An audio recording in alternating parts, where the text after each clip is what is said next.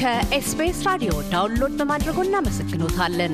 ሙሉ ፕሮግራሙን እንዴት ማድመጥ እንደሚችሉ ለመረዳት ኤስቢኤስ dot com dot au slash amharic ይጎብኙ። ከአንድ ክፍለ ዘመን በላይ ያሸመገለው የአድዋ ድል የነጻነትና ኅብረ ብሔራዊ የማንነት መሠረቱ ድምቀትና እሴትነቱን ይዞ መቶ ሀያ ስምንተኛ ዓመቱን አስቆጥሯል። ታላቅነትና መኩሪያነቱ ኢትዮጵያውያን የጣሊያንን ወረራ ድል በነሱበት ባድዋ የፍልሚያ አውድ ብቻ የተወሰነ በአገረ ኢትዮጵያ የምድርና የሰማይ ድንበር የተገደበም አይደለም። ከቶውንም አህጉራዊና ሉላዊም ጭምር ነው። የእውቀትና የስትራቴጂ ንደፋም ማጣቀሻ ሆኖም አለ። በዋቤነት የታሪክ ትምህርት አካል በወታደራዊ መስክ የጦር አካዳሚዎች የዘመቻ እቅድ ንደፋ አንኳር ማገናዘቢያም ጭምር ነው። ይህንኑ የዘንድሮውን መቶ ሀያ ስምንተኛውን የአድዋ ድል በዓል ለመዘክርና ፋይዳውንም የታሪክ ወራሽ ከሆኑት ዜጎች አንደበት ለማድመጥ ኢትዮጵያን ጉልህ ታሪካዊ ሚና ህትመት በረከታቸው ለአንባቢያን ያደረሱት በማድረስና ለማድረስም ትጋታቸው ላይ ዝንፈት ሳያገኛቸው የድርሻቸውን እየተወጡ ካሉት ሩብ ክፍለ ዘመን ያስቆጠረው የፀሐይ አሳታሚ ድርጅት መስራችና ዋና ስራ አስፈጻሚ ኤልያስ ወንድሙ ጋር ተነጋግረናል። መነሻችንን ያደረግነው የአድዋ ድል የኢትዮጵያውያንንና የአፍሪካውያንን ታሪክ ከመቅረጽና ሲልም ቅኝ አገዛዝን ከአፍሪካ ለመክላት ካበረከታቸው አስተዋጽኦች ነው።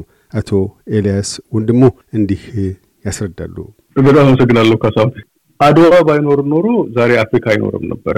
ምክንያቱም አውሮፓውያኖቹ ተዘጋጅተው ታጥቀው መጀመሪያ በንግድ ድርጅት ስም የጀመሩትን መሬት መግዛት ግዛት ማስፋፋትን ቀጥሎ በኋላ አገሮች ተስማምተው በርሊን ላይ በአስራ ስምንት ሰማንያ አራት እስከ ሰማንያ አምስት በተደረገው ኮንፈረንስ ላይ የቤልጅየሙ ንጉስ ዋናው ዓላማው ኮንጎን ማንም እንዳይነካበት ለማስረገጥ ነው ያንን ያደረገው። ምክንያቱም ጀርመን ከኋላ ተነስቶ ጀርመን አገር የሆነው በአስራ ስምንት ሰባ አንድ ዓመተ ምህረት ነው አጼ ዮሐንስ ስልጣን ከመያዛቸው አንድ ዓመት በፊት ነው አገር የሆነው። ከዛ በፊት Prussian ነበር የሚባለው ወይም ደግሞ የተለያዩ group ኦች ነበሩ። እንደ አገር ግን ተዋህዶ አገር የሆነው በኋላ ላይ ነው። ስለዚህ የዚህ መስፋፋት ውስጥ አልገባም ነበረ እና የጀርመን መግባት አስግቶት ነው ኃይለኛ ጠንካራ ከእንደገና ደግሞ የራበውም ነበረ እና በዛ ምክንያት እንግሊዞቹን፣ ፈረንሳዮቹን አፍሪካ ውስጥ ተስፋፍተው የነበሩትን ሀገሮች Portuguese ን አስማምተው ከዛም በኋላ እዛው ጀርመን ውስጥ የመጀመሪያው ፕሬዚዳንታቸው ወይም ደግሞ ቻንስለራቸው በሆነው በቢስማርክ አማካኝነት ስብሰባ ኮንፈረንሱን ያደርጉና እዛ ላይ ይስማማሉ። እዛ ላይ የተስማሙትን ደግሞ አፍሪካን ለመከፋፈል ይወስናሉ። በዚህ ሰዓት ላይ እንግሊዝ በጣም ብዙ ግዛት አላት። ብዙዎቹን የአፍሪካ ሀገሮች ወስዳለች። ፈረንሳይም እንደዚሁ፣ ጀርመንም እንደዚሁ ከኋላ ቢነሳ ግን እንደዚሁ እየተስፋፋ ብዙ እየያዘ ነው ያለው። ግን የያዙት በቃኝ ብለው አልተቀመጡም። እርስ በራሳቸው መቀማማት ይጀምራሉ እና በዚህ መካከል ላይ ነው እንግዲህ ጣሊያን የሚነሳው። ጣሊያን ደግሞ ሀገር የሆነው በአስራ ስምንት ስልሳ አንድ ነው። ይሄ ማለት ደግሞ በአጼ ቴዎድሮስ ዘመነ መንግስት ነው። እንግዲህ አስበው ጣሊያን እንደ አገር ለብቻዋ nation state የሚሉት ወይም እንደ አገር የተቆረቆረው የተቋቋመው በዛን ዘመን ነው። ኢትዮጵያንና አካባቢዋን የኔ ነች ብሎ ተነሳ። መጨረሻ ነው እንግዲህ እዛ ውስጥ የገባው። እንደ ሌሎቹ ጠንካራ አይደለም።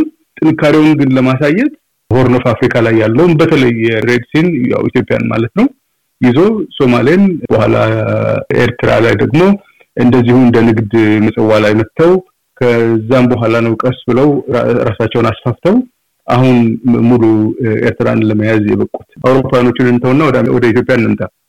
ኢትዮጵያኖቹ ደግሞ ምንድን ነው እያደረጉ የነበረው? አጼ ቴዎድሮስ ከእንግሊዞች ጋር መሳሪያ ፍለጋ diplomatic ውይይት ሞክሮ የክርስቲያን ንግስት እኩያ አቻዬ የሚላት ቪክቶሪያ ያሰቡት ነገር ስላልሆነላቸው ተበሳጭተው ስለምናውቀው መልእክተኞቹን አስረው ከዛ በኋላ የናፒየር expedition ተፈጥሮ ራሳቸውን እንዲገሉ ሆነ።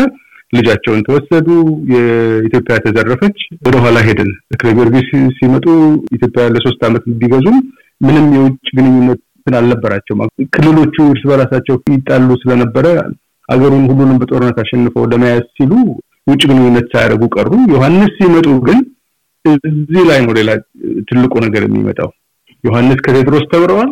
ዓለም ላይ ያለውን ነገር ተገንዝበዋል። ስለዚህ ምን ያደርጋሉ? ለጀርመኑ ካይዘር ዊልሃም ለሚባለው አንደኛ ለሚባለው ደብዳቤ ደጋግሞ በመላክ ከሱ መልስ አገኙ። ከዛም በኋላ እርዳታ እንዲያደርግላቸው ራሳቸውን ደግሞ በጣም እያጠቋቸው ከነበሩት ከሱዳኖችና ከግብጾች ጋር ውይይትም ይሞክራሉ። እሱም አይሳካላቸውም። ያው ጊዜያቸውን ሁሉ በጦርነት ሲባክኑ ይገደላሉ። ያኔ ነው አጼ ምኒልክ የሚመጡት። ስለዚህ አጼ ምኒልክ ምን አላቸው? የቴዎድሮስ የዮሐንስ advantage አላቸው። ከሁለቱም ተምረዋል። ከሁለቱም ላይ የሆነውን ፈረንጆቹ ያደረጓቸውን ነገር ያውቃሉ። ዮሐንስን በህይወት ከእንግሊዞቹ ጋር የነበረው ስምምነት እንዴት ስምምነት እንዳደረገ ያውቃሉ። ከዛ በላይ ግን የአያታቸው የሳህለ ስላሴ በምን አይነት ሁኔታ ከውጭዎቹ ጋር deal ያደርጉ እንደነበረ ያውቁ ስለነበረ ቀድመው ተዘጋጅተው መሳሪያ እየሰበሰቡ politically ደግሞ በጣም diplomatic በሆነ መልኩ ባህሪያቸውም ይመስለኛል በጣም በዲፕሎማሲ ይጠቀሙ ነበረ።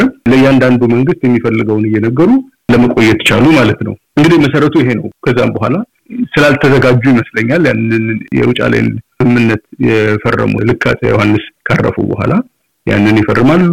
ከዛም በኋላ ጣሊያኖቹ ምክንያት ሲፈልጉ ስለነበረ ቃሉን ቀይረው አታሏቸው ይህንን ወረቀት ስለፈረም ከካሁን በኋላ በእኛ ስር ነህ የሚለውን አምጥቶ እምቢኝ ብሎ ደግሞ የኛ ህዝብ በእሳቸው መሪነት ጦርነቱ ተካሄደ።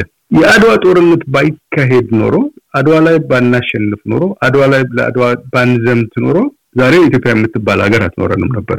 ዛሬ አፍሪካ የሚባል አህጉር እንደ አህጉር ወይም ደግሞ በጥቁሮች የሚመራ አህጉር አይኖረንም ነበረ። አንዳንድ ጊዜ ሳውዝ አፍሪካ ስንሄድ እንደምናየው የነጮች አገር ውስጥ ጥቁሮች ሰራተኞች ሆነው የሚኖሩባት ጥቁሮቹ ደግሞ እንደ ስዌቶ አይነት መንደር ውስጥ ታፍነው ታጭቀው በድህነትና በሰቆቃ የሚኖሩባት አህጉር ነበር የምትሆነው እና የአጼ ሚኒሊክ ትልቁ ስጦታ ይሄ አርነት የምንለው ነፃነት የምንለው ምንነት የምንለው ቋንቋ የምንለው ታሪክ የምንለው ባህል የምንለው ሁሉ እሱ ነው። በዛ ስር ያደሩ በዛ ስር የኖሩ አፍሪካዊ ወንድሞቻችን ምን ያህል እንደሚቸገሩ ማየት እንችላለን እና የአድዋ ትልቅነት በዚህ መልኩ ነው። ዳግማዊ ምኒልክ ሐውልት በኢትዮጵያ መዲና አዲስ አበባ ውስጥ ቆሞ ይገኛል። ይህንንም በተመለከተ በትላንትና ዕለት አገር ውስጥ በሚታተም እንግሊዝኛ ቋንቋ ጋዜጣ ላይ ለህትመት አብቅተዋል። የአጼ ምኒልክ ሐውልት ተምሳሌነቱ በተለይም በእምቢባይነት በሀገራዊ አንድነትና በብሔራዊ ክብርና ኩራት አኳያ ለኢትዮጵያ ምን ማለት ነው? ፋይዳው እስከምን ድረስ ነው? የነጻነት አርማ ካለን ሚኒሊክ ናቸው። ከባንዲራችን ቀጥሎ ባንዲራችን የማንነታችን ምልክት ነው። የነጻነታችን ምልክት ግን አድዋ ነው። የአድዋ ደግሞ መሪና ዋናው ተዋናይ ሚኒሊክ ናቸው። ያንን ለማድረግ ነው ንግስት ዘውዲቱ በነገሱ ጊዜ ጀርመኖችን ጠይቀው የታወቀ የጀርመን ቀራጺ ይህንን የሚኒሊክን ሐውልት የሰራው እሳቸው በአጋጣሚ ካረፉ በኋላ አጼ ኃይለስላሴ በሚነግሱበት ዋዜማ ዕለት ነው ተመርቆ የተከፈተው። ስለዚህ በጣም አስፈላጊና ክብደቱ የገባቸው ጣሊያኖች ፋሽስቶቹ በኋላ ተመልሰው የመጡት ፋሽስቶች ምንድን ነው ያደረጉት? በአስራ ዘጠኝ ሰላሳ ስድስት በፈረንጆቹ ሐውልቱ ያለበትን አካባቢ በቆርቆሮ አጥር አጥረውት በጣም ረጅም በሆነ ሐውልቱን ሙሉ ለሙሉ በሚሸፍነው መልኩ አጥረውት ከሰነበቱ በኋላ በሌሊት ሄደው ሐውልቱን ነቅለው ደርምሰው ከቦታው አንስተው አጠፉት። ሀሳባቸው ምንድን ነበረ? አንደኛ የሽንፈታቸውን ውርደት ለመሸፈን ያሸነፏቸው እሳቸው ስለሆኑ፣ ሁለተኛ ከተማዋን የሮማ ከተማ ሊያደርጓት ስለነበረ ያንን ሮማናይዝ ለማድረግ መጠቀሚያ እንዲሆን፣ ሶስተኛ ደግሞ ህዝቡ እሳቸውን እያየ እንዳያምጽባቸው መሪ ለማሳጣት ነበረ አላማቸው። ግን በአስራ ዘጠኝ ኢትዮጵያ ነፃ በወጣችበት ጊዜ መጀመሪያ አፄ ኃይለስላሴ ያስደረጉት ያንን ተጥሎ የነበረ የሚኒሊክ ሐውልትን ካለበት ወጥቶ ከእንደገና እንዲተከል ሆነ እና እስከዛሬ ድረስ አለ። ደስ የሚለው ደግሞ በቅርቡ የተከፈተው ሚውዚየም ያንን አጉልቶ የሚያሳይ እንደውም እሳቸውን ብቻ ሳይሆን የእሳቸው ጋር አብረው የተሰለፉ የጦርነት ጓዶቻቸውን ሁሉ የሚዘክር ሙሉ ታሪኩን የሚዘክር ሆኖ ለትውልድ እንዲቆይ የሚሆን ትልቅ ስራ ተሰርቷል። ከዚህ ጋር ግን አብሮ የሚሄድ አንድ ታሪክ ባነሳለህ ደስ ይለኛል። የፋሽስት የጣሊያን ኢትዮጵያን በያዘበት ጊዜ አሁንም በፈረንጆቹ በአስራ ዘጠኝ ሰላሳ ስድስት ምንድን ነው ያደረጉት? አድዋ ላይ የሙሶሊኒን ፊት የያዘ ልክ ጊዛ ውስጥ እንዳለው የስፊኒክስ ሐውልት በትልቁ ሰው ሲቆም አንገቱን አይሞላ እንትን የሚያደርገው በጣም ትንሽ ነው የሚሆነው እና በጣም ግዙፍ የሆነ ሐውልት ሰርተው ፊቱን ወደ ጦርነት ወደ ነበረበት ቦታ የሚያይ አድርገውን አቁሞ ነበረ። ኢትዮጵያ ነፃ ስትወጣ ግን ልክ የአፄ ምኒልክን እንዳስነሱት ሁሉ የሙሶሊኒን ሐውልት በቦምብ ነው የኢትዮጵያ መንግስት ያፈረሰው። ከነጭራሹ እዛ አካባቢ ምንም አይነት ምልክት እንዳይኖር ሆኖ ዛሬ ጠፍቷል። እና ያንን ስታየው የምልክት አስፈላጊነት የድል ተምሳሌት አስፈላጊነት ይሄ ነው። እና ምናልባት እንደውም በቅርቡ መደረግ ያለበት አንድ ትልቅ ነገር ምንድን ነው ኢትዮጵያ እዛ ቦታ ላይ የራሷን የጀግኖች ታሪክ የምታስታውስበት የምታከብርበት ሌላ ሐውልት ኢትዮጵያዊ የሆነ ሐውልት የኛ የሆነ ሐውልት እዛ አካባቢ የታገለውን ያታገለውን ያልረፉትን ህዝብ የሚወክል ሐውልት መሰራት ይኖርበታል ብዬ አምናለሁ። የአድዋ ጦርነትም ሆነ የአድዋ ድል ሲነሳ የአጼ ምኒልክ የአመራር ክህሎት እንደዚሁ አብሮ ይነሳል።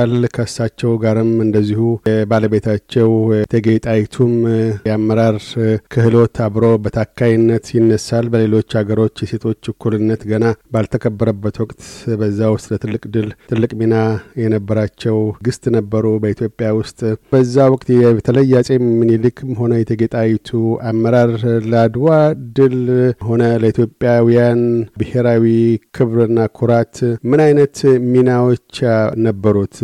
በበርካታ ዘንዶች ሰዎች ዘንድ ምኒልክ የተለዩ ሆነው ይጠቀሳሉ። ቀደም ሲልም እርስዎ እንዳነሱት በተለይም የዲፕሎማሲያዊ ክህሎታቸውን እንደዚሁ አንዱ ለየት ያለ የእሳቸው ሰጦ እንደሆነ ጠቅሰዋል።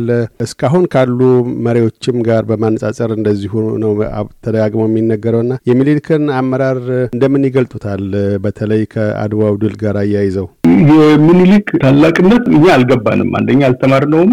መጽሐፎችም የሉንም። በመቶ ሀያ ስምንት ዓመት ታሪክ ውስጥ መቶ መጽሐፍ ስለ ሚኒሊክ ኢትዮጵያ ውስጥ አልታተመም። ያሉንም መጽሐፎች አብዛኛዎቹ ስለ አድዋ ነው የሚያወሩት። የተክለ ጻድቅ መኩሪያ መጽሐፍ ነው ትልቁ እንግዲህ የሚባለው። እዛ ውስጥ እንኳን ከሰባ አምስት percent በላዩ ስለ አድዋ ነው የሚያወራው እና ሚኒሊክን አላወቅን። ሌላው ነገር ደግሞ የተሸነፉት ብዙ ናቸው እዚህ ውስጥ አጼ ሚኒሊክ ያሸነፉት ጣሊያንን በጦርነት በጥይት ነው ያሸነፉት። ፈረንሳይን ግን በዲፕሎማሲ ነው ያሸነፏቸው።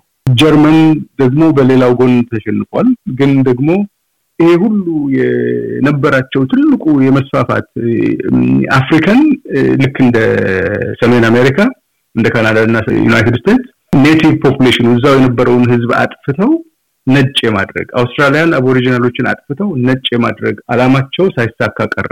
ቀንደኛ ጠላታቸው ማን ሆነ? ሚኒሊክ ሆኑ። ስለዚህ ሚኒሊክን ምን ማድረግ አለባቸው? ሚኒሊክን ከምድረ ገጽ ማጥፋት አለባቸው። ልክ ሐውልታቸውን አንስተው እንደጣሉት ሁሉ ታሪካቸውን ማጥፋት አለባቸው። ታሪካቸውን ግን የሚያጠፉት በውጭው አይደለም፣ በውጭ ያጠኗቸዋል። ሚኒሊክ እንደ ሰብጀክት ይጠናሉ። በጦር ትምህርት ቤቶች ውስጥ ሰብጀክት ነው አድዋ። ግን ያንን እንዲሆን ያደረጉት ኢትዮጵያ ውስጥ ነው።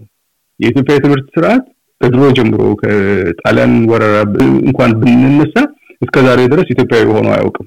አሁንም አውሮፓውያኖችን ነው መከተል የምንፈልገው። አሁንም የምንኮረጀው እነሱ ነው። አሁንም መጽሐፋችንን የሚያሳትሙልን እነሱ ናቸው። አሁንም ልጆቻችንን ውጭ የሚያስተምሩልን ፔንሽን ቢወስዱ ምን ቢሉ እነሱ ናቸው። ተመልሰውም የተማረ ይግደለን አለን። ተምሮ መጣና ገደለን። የገደለን ያስተማረውን አባቶቹን ትውልድ ብቻ አይደለም፣ የሚቀጥለውንም ትውልድ ነው የገደለው። ገና ምናልባት አልሞትን ይሆናል ግን የትምህርት አሰጣጡ ሁኔታ ነገና ከነገደ ኢትዮጵያ ቆማ እንዳትሄድ አድርጓት ቁጭ ብሏል። ያ ድንገት የሆነ ነገር አይደለም። ምናልባት የዛሬ መቶ ሀያ ስምንት ዓመት አሸንፈን እስከ ዛሬ ድረስ ነፃነታችንን ይዘን ቆይተናል። ግን እነዚህ ሰዎች አይተኙም። የመስፋፋት ዓላማቸው ከባድ ነው። ህልማቸው ትልቅ ነው። ለሚቀጥሉት ለልጆቻቸው ዓለምን ስለነሱ ሰጥተው መሄድ ነው። ያንን ለማድረግ እኛ እዚህ ቦታ ላይ መቀመጥ የለብንም። ፓሮቻስካ እንደሚለው ነገር አለ። ሮማን ፓሮቻስካ በ1935 የባሩድ በርሜል የሚለውን ወይም ደግሞ ኢትዮጵያ አደገኛዋ ጥቁር ሀገር የሚለውን መጽሐፍ የጻፈ ከይሲ ፈረንጅ ነው።